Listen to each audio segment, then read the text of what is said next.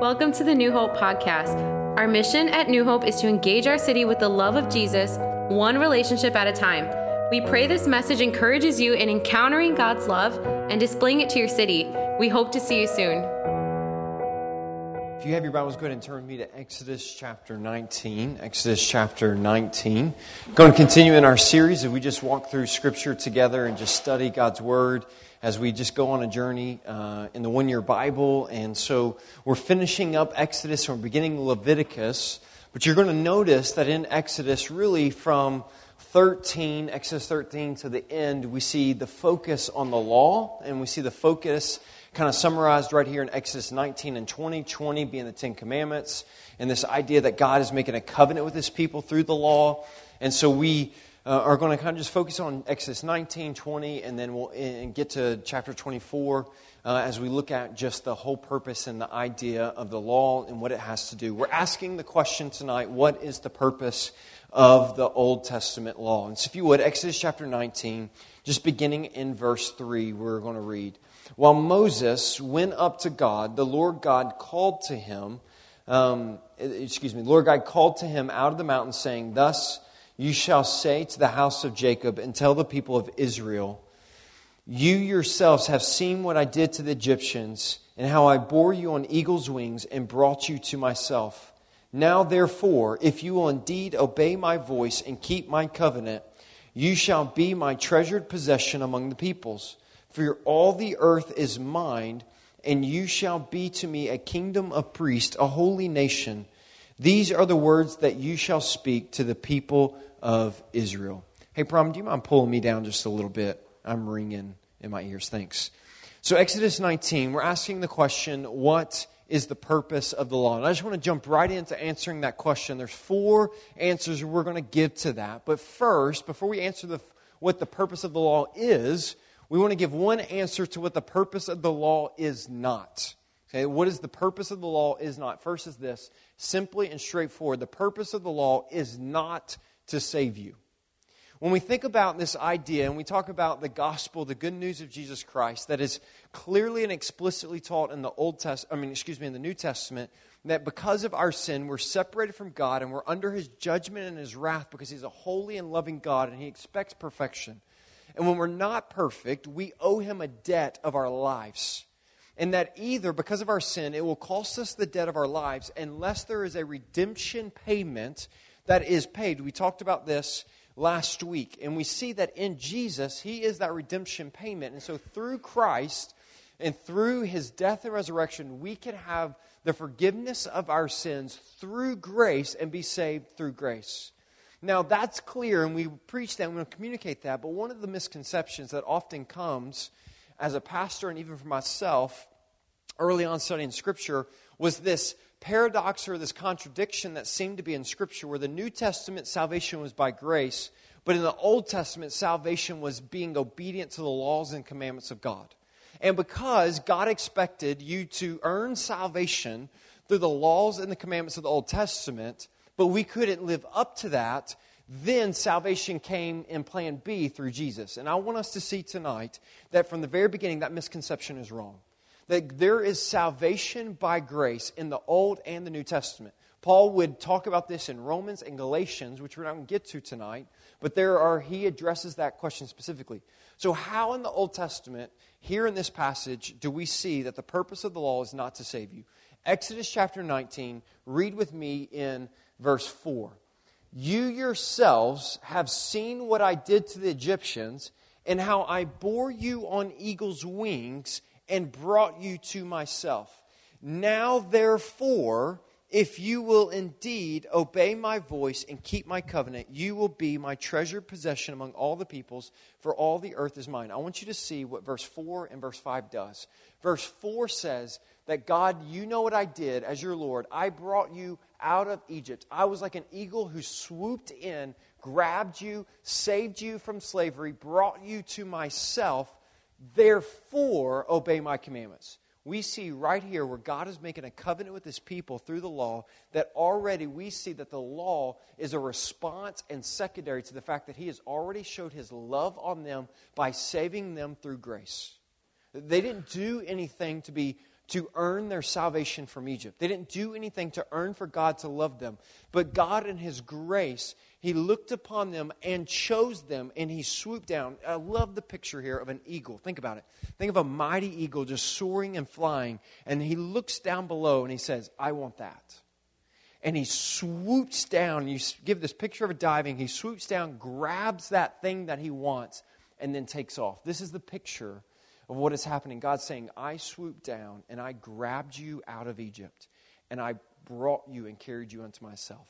Therefore, go and obey my commandments. I want us to see that the commandments, we're going to look at the purpose of this, but from the very beginning, we got to get that the commandments of the law, which are summed up in Genesis, Exodus, Leviticus, Numbers, and Deuteronomy, specifically Exodus and following, is that all the commandments God has given. 613 commandments God has given in those passages. We see in Exodus 20 that they're all summarized in the Ten Commandments. We've probably heard of those before. And all of it, we often see as a misconception that this is the means in which we earn God's grace or love. But we're seeing from the very beginning, but God's saying, no, no, no. I swooped down and grabbed you unto myself. Now, therefore, obey my commandments. So, before we can really comprehend the purpose of the law, we got to understand what the purpose of the law is not, and it is not to save us. We're going to see this throughout, but I want us to see that salvation by grace is in all of Scripture, from Genesis 3 and sin all the way to the end, and even here with the law. So it then asks the question well, if I thought the law was a means to earn God's blessing, love, and salvation and His grace, but you're telling me now that I have His grace and His love before the law was ever given, then what's the purpose of the law? And that's what we want to look at tonight. Four purposes to law. The first is to develop an, a deep relational intimacy with God. If you got your fill in the blanks, there's nothing on the screen, so I'll, I'll, try to be clear so you can follow along. But truth one is to develop a deep relational intimacy with God. Look with me in Exodus 19, verse 5. Now, therefore, if you will indeed obey my voice and keep my commandment, you shall be my treasured possession among all the peoples, for all the earth is mine.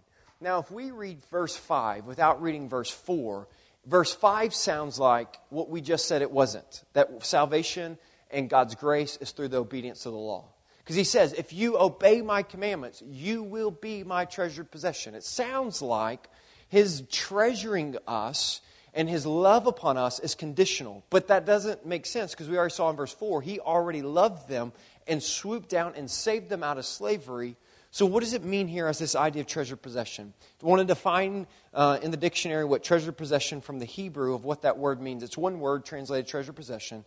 It means a valued personal property that is owned by someone, which the owner has a special affection or holds a special value to. Into verse 5 says that all of the earth is the Lord's, but you will be my special possession. Think of it like a king who owns everything. But there's this one thing in his kingdom that he says is more special than anything else.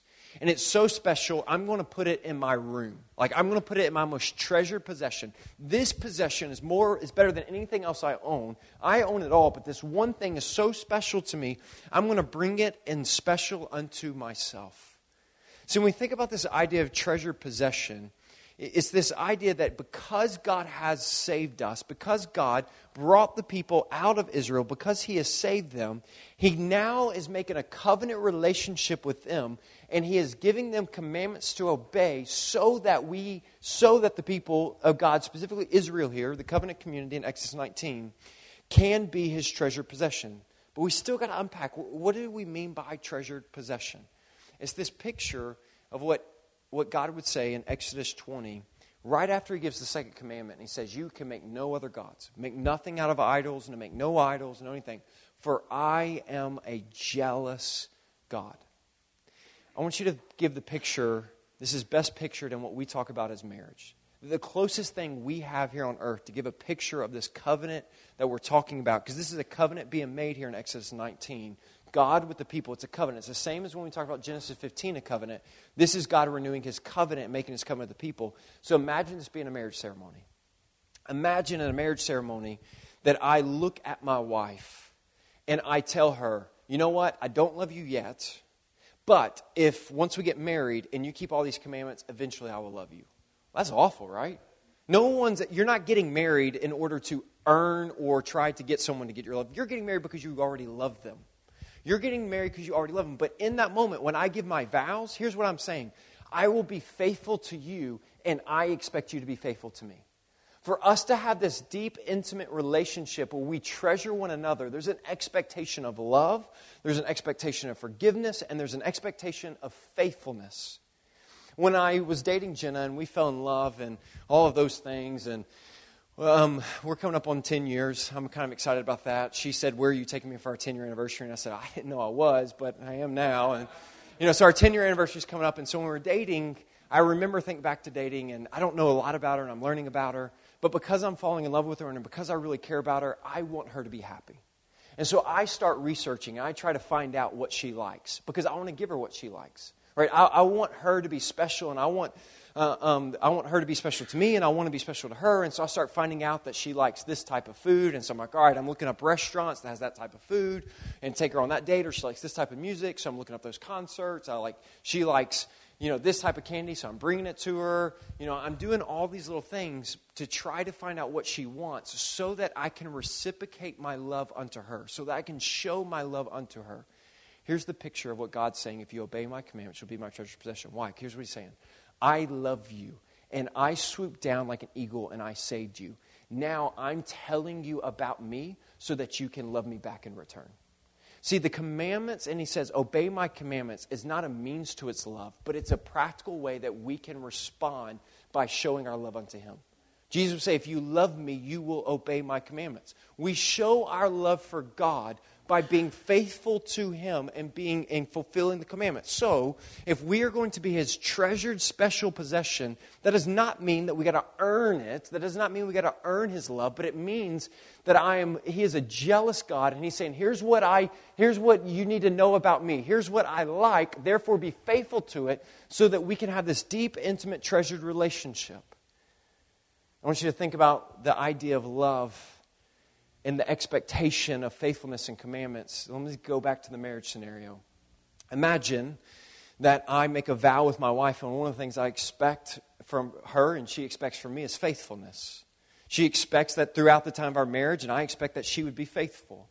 And why is that? That, that is a commandment in a sense, right? You see, it's an expectation. If you want to show your love to me, you will be faithful unto me. Meaning, you will, you will give your love to me and me only. You see what happens in the first commandment that I am the Lord your God, you shall have no other gods before me. Like God saying, I am the one that you are faithful to. You show your love unto me. Now imagine that if my wife were unfaithful to me, part of me loving her and part of the gospel is yes, let me forgive her. And love forgives much and love covers much sin, but love also expects and calls for sin to be eradicated from her life. Like if she is my wife, were to be unfaithful or a spouse is to be unfaithful, the gospel would say, yes, forgive that person, but at the same time, because you love them, you are jealous for their love and you expect for them to return unto faithfulness. You, see the idea here. What God is giving in His commandments is saying, Yes, I love you. Yes, I will forgive you. But it's because I am jealous for you and it's because I love you. I expect your faithfulness. And you can show me your faithfulness by being obedient to your commandments. To give this picture and an illustration, again, I was talking to Shamar, and Shamar gave it to me, so I'll give him credit. Um, Shamar was saying, we were talking about this idea, and he said, I picture it this way. He said, Imagine there's two car owners. Car owner number one um, says he loves his car, but he has no expectations for his car. You can come in, you can eat in his car, you can have coffee without a top on it in his car. You can put your muddy shoes in his car. You can do whatever you want to his car. Car owner number one. Car owner number two is like, uh uh-uh, uh you ain't getting here with that food. Uh uh-uh, uh, you better get that mud off. You better care for it. You know, don't mess up my car, all these things. Which one loves their car more? Which one values their car more? The one that says you, anything can happen to it, I don't really care? Or the one that has expectations? See, we live in a culture that says, I want a loving God that gives me no expectations. Because God is loving, because He is forgiving, therefore I can live however I want. But it's actually the fact that He loves us that He gives commandments for His car, so to speak. That He has a value for His car where He's going, you can't just do whatever you want. You, you can't just treat this relationship however you want. It's because I love you, because I'm jealous for you. Here how we can have a deep relational intimacy. Here's how we can have a treasured relationship is if you obey my commandments. You see, commandments and obedience is a response to his love. It's how we reciprocate his love back onto him, but is not how we earn it. Salvation and love is not through obedience, but obedience is a response to his love already poured upon us. Truth number two not only is the law given to give us relational intimacy, but the law is given to form a countercultural community. Look at verse 6 of chapter 19. And you shall be to me a kingdom of priests and a holy nation. You shall be to me a kingdom of priests and a holy nation. What does that mean? What is this idea of you shall be unto me? I wanted you to give the picture. The fact that he chose them and he brought them out. The, a lot of the commandments that are given to them are called civil commandments. Now you got to understand, his relationship with them is unique. Governmentally, it's unique. For us, we live in a democracy. But this was what is called a theocracy. They Theo, theos, it's a God government, meaning it's God is the ruler of the government. He sets the laws of the land. God literally is their king and is their government, so to speak. And so the laws that were given, a lot of them were civil, a lot of them were ceremonial and how they do them, and a lot of them were moral. But these different types of law, one of the purposes was to create a holy nation that would look different than the world around them. One of the foundations, as he says, and when God makes his covenant with Abraham in Genesis uh, chapter 12, is I will bless you so that you can be a blessing to all nations. Right here, when he says you'll be a holy nation and a royal priesthood, you'll be a nation of priests. What do, what do priests do? Priests are people who serve in the presence of God who bring and help other people come and serve in the presence of God. They bring people to the presence of God. They offer sacrifices for the people in the presence of God. They're the people who serve as an in between God and other people. And what he's saying, you as a country, I am setting you apart as a countercultural community, a covenant community, and you as a country will serve as a priest. You will be the intermediary where people who do not know me can know me through the blessings of your country, through the blessings of what's going on. So, a lot of the law was about initiating and communi- uh, or, or forming a community that was countercultural to the world around them. This is similar to what Peter says in 1 Peter chapter 2 verse 9, "But you are a chosen race, a royal priesthood, a holy nation, a people for his own possession." See the language very similar to what we've read? That you may proclaim the excellencies of him who called you out of darkness into his marvelous light. Here's a picture that we in 1 Peter is talking about the covenant people as the church now that the church, very similar to what the law did in the Old Testament, it helped formed a community that stood in contrast to the other world so it would display the goodness, the love, and the kingdom of God to the world around them. The picture is even furthermore the fact of where they're located when this is happening. They're around Mount Sinai. Now, if you study ancient cultures, one of the common things in ancient cultures is many cultures uh, were formed uh, uh, cities were formed around a ziggurat in the middle of the country. I mean, in the middle of the city. A ziggurat was a man made mountain where there's a temple on top. It's a picture that what would happen is people would climb up the mountain to go worship at the temple and make sacrifices at the temple because they're closer to God. They, of, or the gods they were worshiping, and they would offer sacrifices to try to get the gods to bless them. This is a picture of what's happening in Genesis 11 with the Tower of Babel. They're creating this tower to get to God, believing that at the center of that is where God blesses. So cities would be formed around these man made mountains and temples at the top in order to get God's blessing, in order to allow Him to be the center of what they're doing. I want you to notice that God, Exodus 19, is God has taken His people and put them around Mount Sinai. And instead of it being a man made mountain, it's a God made mountain. And instead of the people naturally earning and going up to God, God comes down and meets them there.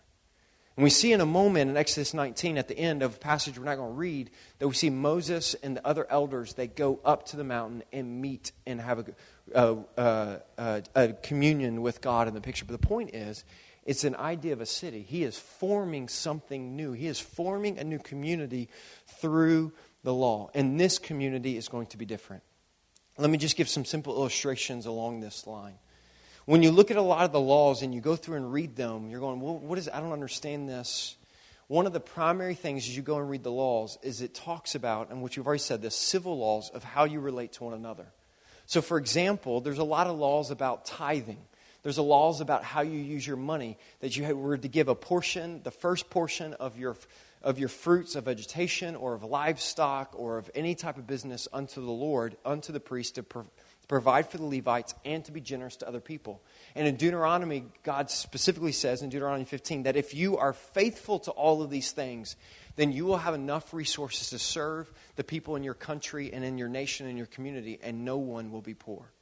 See, what's happening there is that God is saying you must be different with your money. You must be different how you handle some of these things. Uh, Exodus 22 t- goes in and talks about how you deal with people who are outsiders. And he reminds them, you at one point were outsiders in Egypt, and they treated you poorly, so that when you encounter people from outsiders, you must treat them better. See, even in contrast, he's going, you were treated one way in Egypt, and this is how the world taught uh, treated you, but you must be a country that treats people differently. You treat your time, you treat, you treat your money, you treat people. He, all of it is him trying to go, you do it differently. He has a lot of commands about how you deal with sexuality because he wants you to be different than the world around. The point is, the law is given in order to form a community. I want to bring this. How, how does this apply to us? We already read in 1 Peter 2 that in the new covenant in Christ, he has built his church. He is forming a covenant people called the church. These, we are the ones that are part of this covenant relationship with Him. Now, we talked about, and we uh, here at New Hope, we say that there are three marks of a mature believer in Christ. First is that you're surrendered to the Lordship of Jesus, that He is King, and you're surrendered unto Him as King. Second is that you live surrounded by a community of faith. This is where we're getting this idea from is that God didn't just redeem individuals, He redeemed a nation and a country so that as a country, they will be contrast to the world around you. Specifically, Matthew 5, verse 14 You are a light of the world, a city on a hill that cannot be hidden. Now, when we read that, immediately we go, I, Jonathan, am a light unto the world around me. Yes, that because of the gospel in my life, I can be a light to the world around me. But you've got to understand something in the Greek here is plural. He's not saying you, Jonathan. In the South, if we were translating it, he'd say, Y'all are a city on a hill. The point is, Jesus is saying, You as the community are a city on a hill. That it's when you together as a community live differently than the world around you, you live obedient to my commandments, you're forming a countercultural community, and you as a community are like a city on a hill that cannot be hidden which is why we say living surrendered by community of faith. And I want you to get this that the third point of marks maturity is living sent to the world around you. I want you to see that you don't go from being surrendered to Jesus to just being sent, but you do it through a community. Because as individuals, we as individuals will not change the world. But we as a church community together living on mission can change the world. The point is that God has not given each of us just individual missions, which He has, but He has given the church a corporate mission to be a city on a hill. Therefore, we in the church must be different. We must treat our time different, our money different. We must treat people different. We must be different. People on the outside must look in and say, hey, they love people better. They care for people better. They do things differently. What's going on? We must be a city that shines a light out. But we do that as a community. So, one of the reasons why we put an emphasis on being a part of a covenant community, we put an emphasis on being a part so, how do you reconcile with what we're saying with, with just an idea that many have in our New York individualistic spirituality? Just me my, me, my Bible, and the Holy Spirit is all I need. No, not true. It's just not you, your Bible, and the Holy Spirit. There's a community that you're called to in Christ. You are brought into a covenant relationship. And so, there's a, one of the reasons why we emphasize that if you're not a member here, be a member somewhere Is there a community that you're accountable to? Is there a community that you hold accountable? Is there a community that encourages you? Is there a community in which that can encourage you, that can shape you into being faithful and living out the mission of shining a light on the world, being a city on a hill? How are you in covenant relationship? How are you being formed? It is a response of His grace and it's a purpose of the law. So, one, the purpose of the law, He brings us into intimate relationship. Two, it creates a countercultural community. And three, it reveals the idols of our heart. It reveals the idols of our heart. Look at Exodus chapter 20, beginning in verse 2. So it's the beginning of the Ten Commandments, and he says this I am the Lord your God who brought you out of the land of Egypt, out of the house of slavery. Once again, I want you to notice, before he gets to the first commandment, he once again establishes you're already saved. I've already brought you out of slavery. That what I'm about to give you is not a means to salvation, it's not a means to my love, it's not a means to my grace, but it is a response to it. So he says, You have already been out of slavery, out of the land of Egypt. Now, therefore, verse 3 You shall have no other gods before me. First commandment. Second, you shall not make for yourself a carved image or any likeness, anything that is in heaven above, or that is on the earth beneath, or that is in the water under the earth. We're going to pause there, and we're not going to read the rest of the commandments because we don't need to, and I'll tell you why. Um, but there's 613 commandments in the Old Testament faithfully summed up in these Ten Commandments. And I'm going to argue that even within these first two commandments, it is the foundation for every other commandment or every other sin. And the foundational problem is this is that we take things and make them more important than God.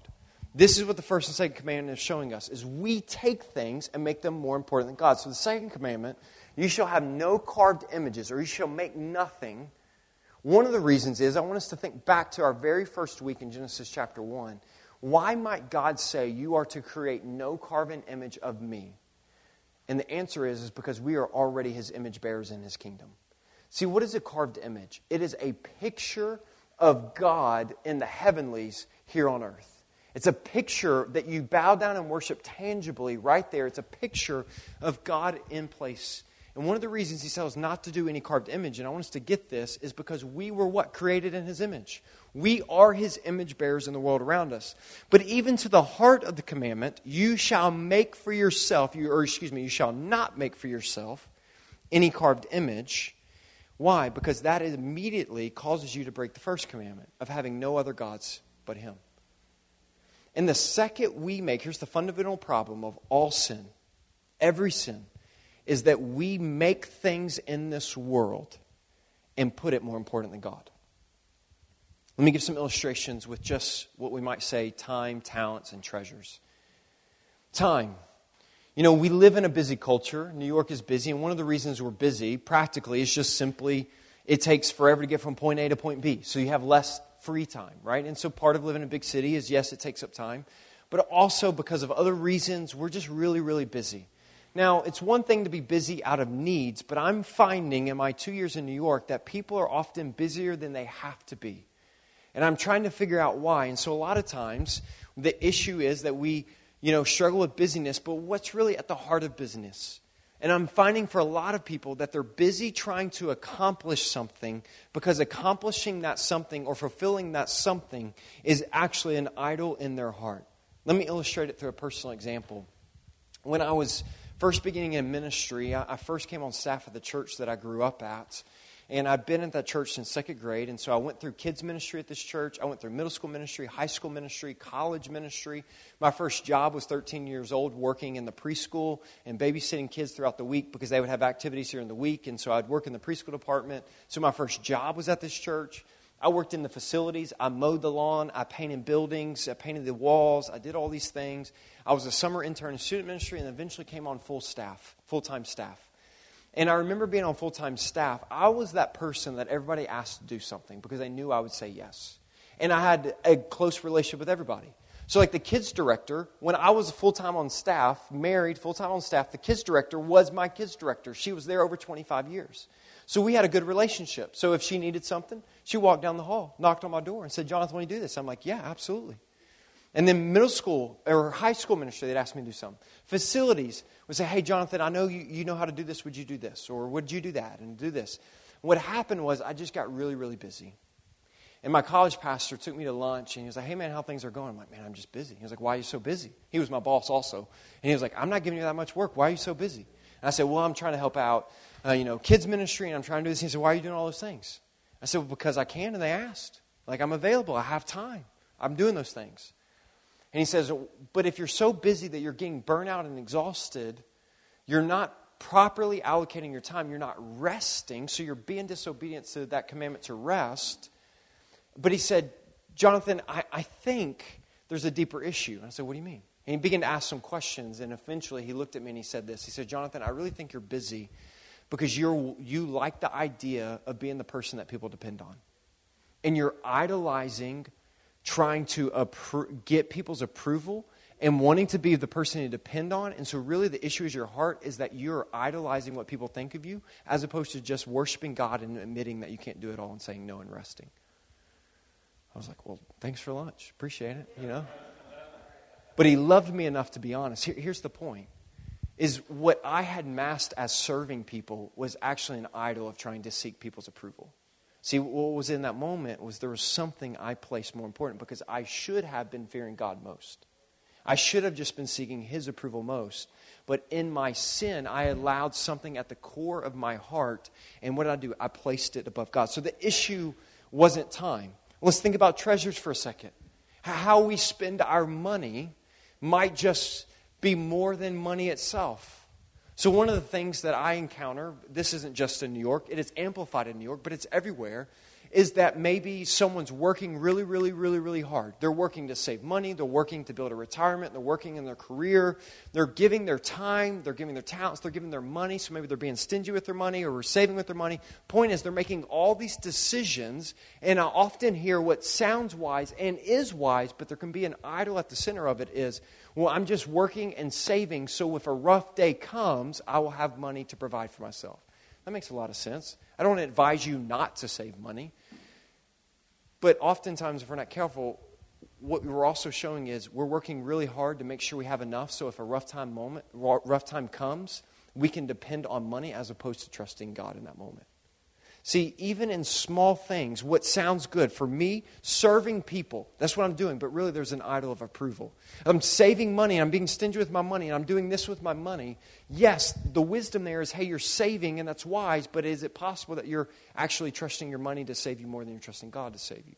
See the point? The point is whether it be the other Ten Commandments of you shall not murder, you shall not commit adultery, you shall not steal, simply you shall not lie. Why do we lie? You know, for, for me, a lot of times, I make dumb lies. A lot of times, I find when the Lord convicts me of lies, they're just enough true, but they're a little bit exaggerated. Why? Because I want, it, it, the lie is a sin, sure, but really I lie because I'm wanting to impress somebody. One of the things, I have some friends growing up that would fish a lot, and um, there was the thing called the, well, we called it the, the fisher's tale. Tale meaning lie, not like the tail of a dog, but like tale, like a tall tale. And what it was was when they would take a picture of a fish they caught, they would push the fish away from their body so it'd be closer to the camera, so it looked bigger than it actually was. Why? Because they're wanting people to be impressed with something that's not actually true in their lives. They're putting a facade out there. Listen to me, we do it all the time on social media. We mask the reality of our lives through social media and other things because we're trying to impress people with the reality that's not real because the idol of our heart is we want to impress and get seek the approval of others as opposed to just finding fear and trusting God. Do you see how the Ten Commandments and how the law is revealing the idols of our heart? What is it that we actually worship and seek and pursue above all. And the Ten Commandments and the commandments of God are shining a light to the crevice of our heart. That's why Jesus would sum it up and says, All the law and commandments can be summed up like this is that you love the Lord your God with all your heart, soul, mind, and strength. The point of all of it is to call us to love him, and every single commandment points out ways in which we don't love him. It's all about love. It's all about what we said at the beginning. It is out of His love, He gives us the commandments in order to show us the idols of our heart so that we can fix those, deal with those, and reciprocate our love unto Him. So, the purpose of the law is to create an intimate relationship, is to create a counterculture community, is to reveal the idols of our heart. And lastly, the purpose of the law points to Jesus. I want you to look at Exodus chapter 24. We're going to flip there and we're going to begin to wrap things up. But I want us to see how clearly and beautifully, right here in the law, it points to Jesus. Exodus chapter 24, beginning in verse 7. Then he took the book of the covenant and he read it in the hearing of the people, and they said, All that the Lord has spoken, we will do, and we will be obedient. So there's a picture, marriage moment here. God has already made his covenant and vowed to them by saving them and bestowing his love upon them. Now he gave them the covenant and gave them the law, and he's saying, Now, this is how, this is the vow I'm asking you to return, is that you be faithful. And they do. They give the vow and saying, We will be faithful, we will obey all things.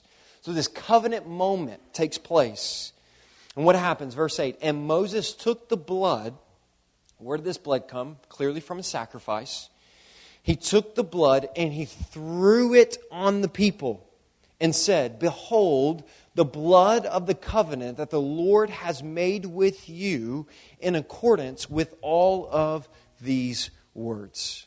We talked about this with Genesis chapter 15, but what's the whole point of every time a covenant is made, there's, there's an animal dying and there's blood being, sh- being shed? What, what is the point of that? And here's the point of it is we, in our culture, we sign contracts. But this was primarily an oral culture, and so they made covenants and they made contracts by not dealing with necessarily legality of paper, but simply making a statement through a sacrifice of the curse that will come upon you if you break this commandment. So, in this moment, when they say, We will be faithful unto you, and a sacrifice is made and blood is poured on them, it's simply the statement is if you are not faithful to the covenant, then the curse that came upon this animal will come upon you. It's a strong statement here. That you, if you're not faithful to the covenant God makes with you, you and God will bring on curses on you that comes on the covenant. What you're saying is, when you agree to it through this sacrifice in this way, you're saying, I am committed, and if I'm not committed, may I be cursed like this animal was cursed. Well, it wouldn't take long. If you go on and read the rest of Exodus, it doesn't take long Moses goes up on the mountain, and within 40 days, they've already forgotten about God. They've already taken gold and they made a golden calf and they began to sacrifice and worship to the golden calf. I mean, it didn't take long at all. God just said, Don't do this. And they said, Okay, we'll be faithful. They go to sleep. They wake up and, like, I think I'll make a golden calf today. Like, I, th- I think that's a good idea. No, it's not a good idea, right? And so, if you go and read uh, that part of Exodus, God what? Says, I'm going to bring down destruction and curses on them. Why? Because that was what is it do for them breaking the covenant. We see Moses intercede and God's grace relents. But how does this point to Jesus? It points to Jesus in 1 Peter chapter 1. We studied this, but I want you to see what 1 Peter says. Peter, an apostle of Jesus Christ, to those who are the elect exiles of dispersion in Pontus, Galatia, Cappadocia, Asia, and Bithynia, according to the foreknowledge of God the Father, in the sanctification of the Spirit, and listen to this, for obedience to Jesus Christ and for the sprinkling with his blood. On the night that Jesus was betrayed, and they were having this Passover meal, where the Passover was reminding them of how God had brought them out of Egypt and had created this covenant law with them. Remember, God showed his mercy on them because an, a lamb was sacrificed in their place and blood was covered, and they were under the blood of the Lamb. We talked about this last week. So, thousands years later, when they're celebrating this moment, Jesus is at the Passover, and he says, What? This is my body that is broken for you. This, and he takes the, uh, the wine glass, and he says, This represents my blood, which I shed for you, which is your new covenant. See, we read covenant, we don't understand very well, but I promise you, the disciples and the first century Jews in that moment would have understood the blood of the covenant. And Peter is pointing out that it's through Jesus, the shedding of his blood. Listen to me. Because we were not faithful to God, you and I deserve the curse of that lamb animal that was sprinkled. We deserve death. That because of our rebellion against God and our sin against Him, we owe Him a debt of our life. But Jesus steps in, and Scripture says that He became the curse for us. That He who knew no sin took on our sin. He took on the curse. He took on, and His blood was shed in our place so that we could receive the sprinkling of blood of the sanctification and forgiveness of our sins. This is the argument of Hebrews, Hebrews chapter 10 19. Therefore, brothers, since we have confidence to enter the holy places by the blood of Jesus, by the new and living way that he opened for us through the curtain, that is through his flesh. So once you get blood, flesh, he's, the, the writer of Hebrews is pointing to the crucifixion. Verse 21 And since we have a great priest over the house of God, remember what does a priest do? Ushers people into the presence of God. So he's saying through the crucifixion, Christ paid our payments and is now our high priest on our behalf.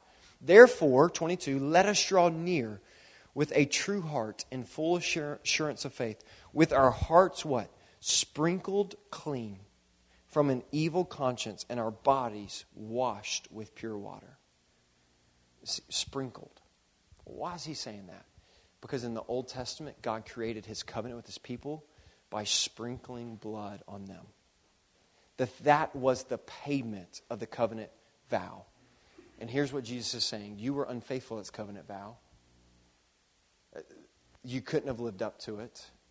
Therefore, you deserve a curse of eternal damnation. But I stepped in your place, and I was your redemption price. It was through my body that the blood was shed, and I'm ushering in a new covenant. That it's through my blood that all past, present, and future sins are forgiven. That you are brought into covenant through grace, and you are kept in covenant through the grace of Jesus Christ. Do you see the beauty of what's happening? That the law in the Old Testament pointed to our sin, Romans would make it clear, but Galatians also says that it's now because of Christ we can be faithful. So the law was never a means to love, for, to receive God's love or a means to grace, but it does point us in ways in which we are not faithful to Him so that we can repent of our sin and through the grace of Jesus, now because we've received His grace, because we have received His love, we now reciprocate that love by being faithful to His commands. And so this gives us the perfect picture of balance, what is often true in our hearts. Because one of two things often happens. We studying God's word, turned to legalism, which says deep in our hearts, I got to obey the command of God. I got to obey the command of God. I got to obey, or He's going to be mad at me. Or he's not going to love me anymore. Or he's not going to give me his grace. So I got to do these things. I got to do these things. I got to do these things. If I don't do these things, there's guilt and there's shame. Why? Because you are thinking in your heart that by being obedient, you can earn God's love. Listen to me. There is nothing you can do to earn God's love. Think about that. There's nothing you can do to, today to earn God's love. Listen to me. If you choose to read your Bible today or not read your Bible today, God loves you no differently. I want that to sink in for a second. But in our sinful hearts, we tend towards legalism so we read, we study, we do these things because God expects them, and we do them out as a way in our heart to earn His love. What are we doing? We're idolizing ourselves. But the other end of the spectrum is we also tend towards freedom, too much freedom. Well, if God loves me, He's going to forgive me no matter what, then I can just live however I want. See, but if, if we lean towards legalism or we lean towards freedom, meaning we can do whatever we want, we're missing the whole point of all of it. See, because legalism is debunked by this because God isn't saying, I've given you the law in order to earn it. I've already saved you. You, you can rest in my grace. But because I love you, you can return that love by being faithful to my commandments.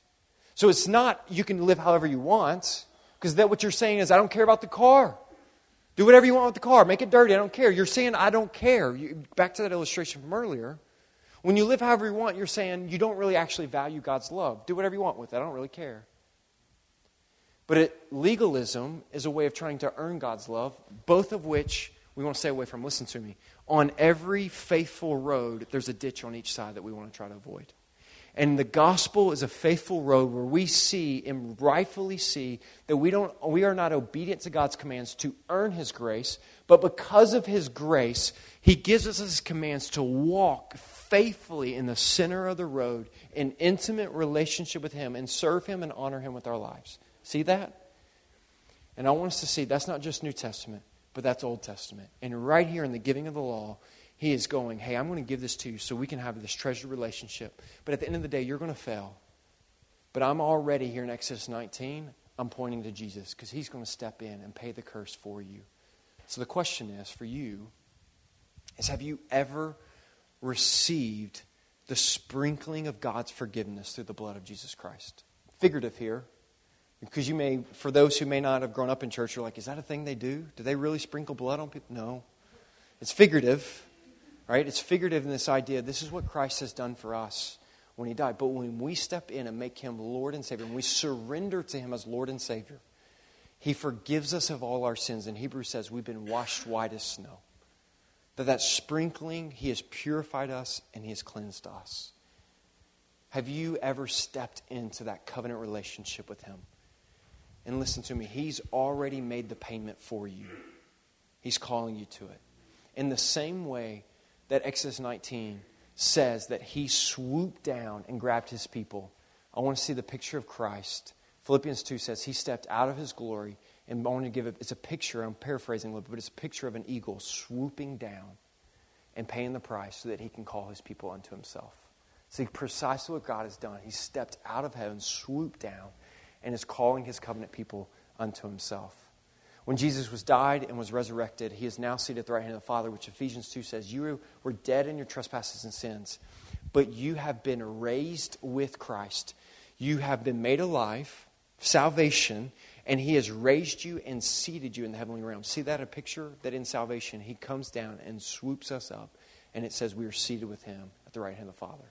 It's a beautiful picture of him and what he does in his saving grace. Have you ever been picked up by Jesus, so to speak? And if not, would you surrender to Him in salvation tonight? But second, if you have, the invitation for you as believers practically is see that He's given you a commandment to walk in intimate relationship with Him and in covenant community with others. It's a call to walk out of isolation, but to walk into a community where you can be accountable to where you can serve, you can be faithful to, and that we together are living surrendered and living surrounded by one another, and then can live sent and be a city on a hill that shines in this community. Amen? Let's pray. Jesus, we thank you for the beautiful picture, for the reality that we are unfaithful to your covenant commands. And James chapter 2 says that if we kept 612 of them, but failed in the last one, then we'd be accountable for all of them. We've got to be perfect, and none of us are perfect. So therefore, we deserve the curse that came with that covenant, which was death. But Jesus, in his love, swooped down, so to speak, was born of a virgin, lived among us in a perfect, sinless life, and then went to the cross and bore the curse that we deserved. He bore it on himself. He stepped in as that sacrificial lamb so that we could receive the sprinkling and the purification of his love, so that we could be a part of his covenant people.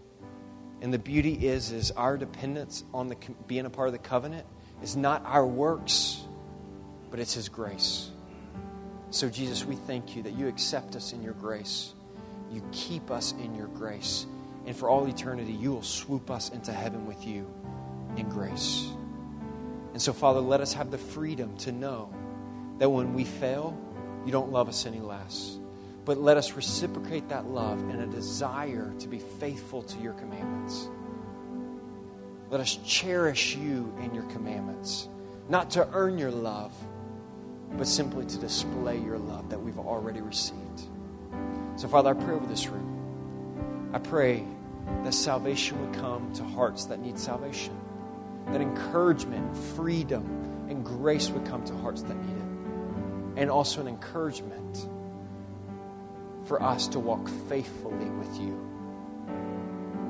And to know that even when moments we try to walk faithful and we mess up, your grace is sufficient. Doesn't mean we stop trying to walk faithful. That just means when we do fall down, you're always there to pick us up. And for that, we're grateful. We worship you. We glorify you. We honor you. Thank you, Jesus, for salvation that we couldn't earn, that we don't deserve. Thank you, Jesus. Help me when I fail, but I love you. Give my life to you. I worship you. Pray this in Jesus' name. Amen. We hope today's message was encouraging for you. We'd also love to hear how God used this message to speak to you. You can email us at info at newhopeny.org. You can also find us on Facebook and Instagram. Our handle for those outlets is New Hope NYC. Our website is newhopeny.org. If you are in the New York City area, we have services at 4 p.m. and 6 p.m. on Sundays at 164 2 Goethals Avenue in Jamaica, Queens. We're praying for you and we hope to see you soon.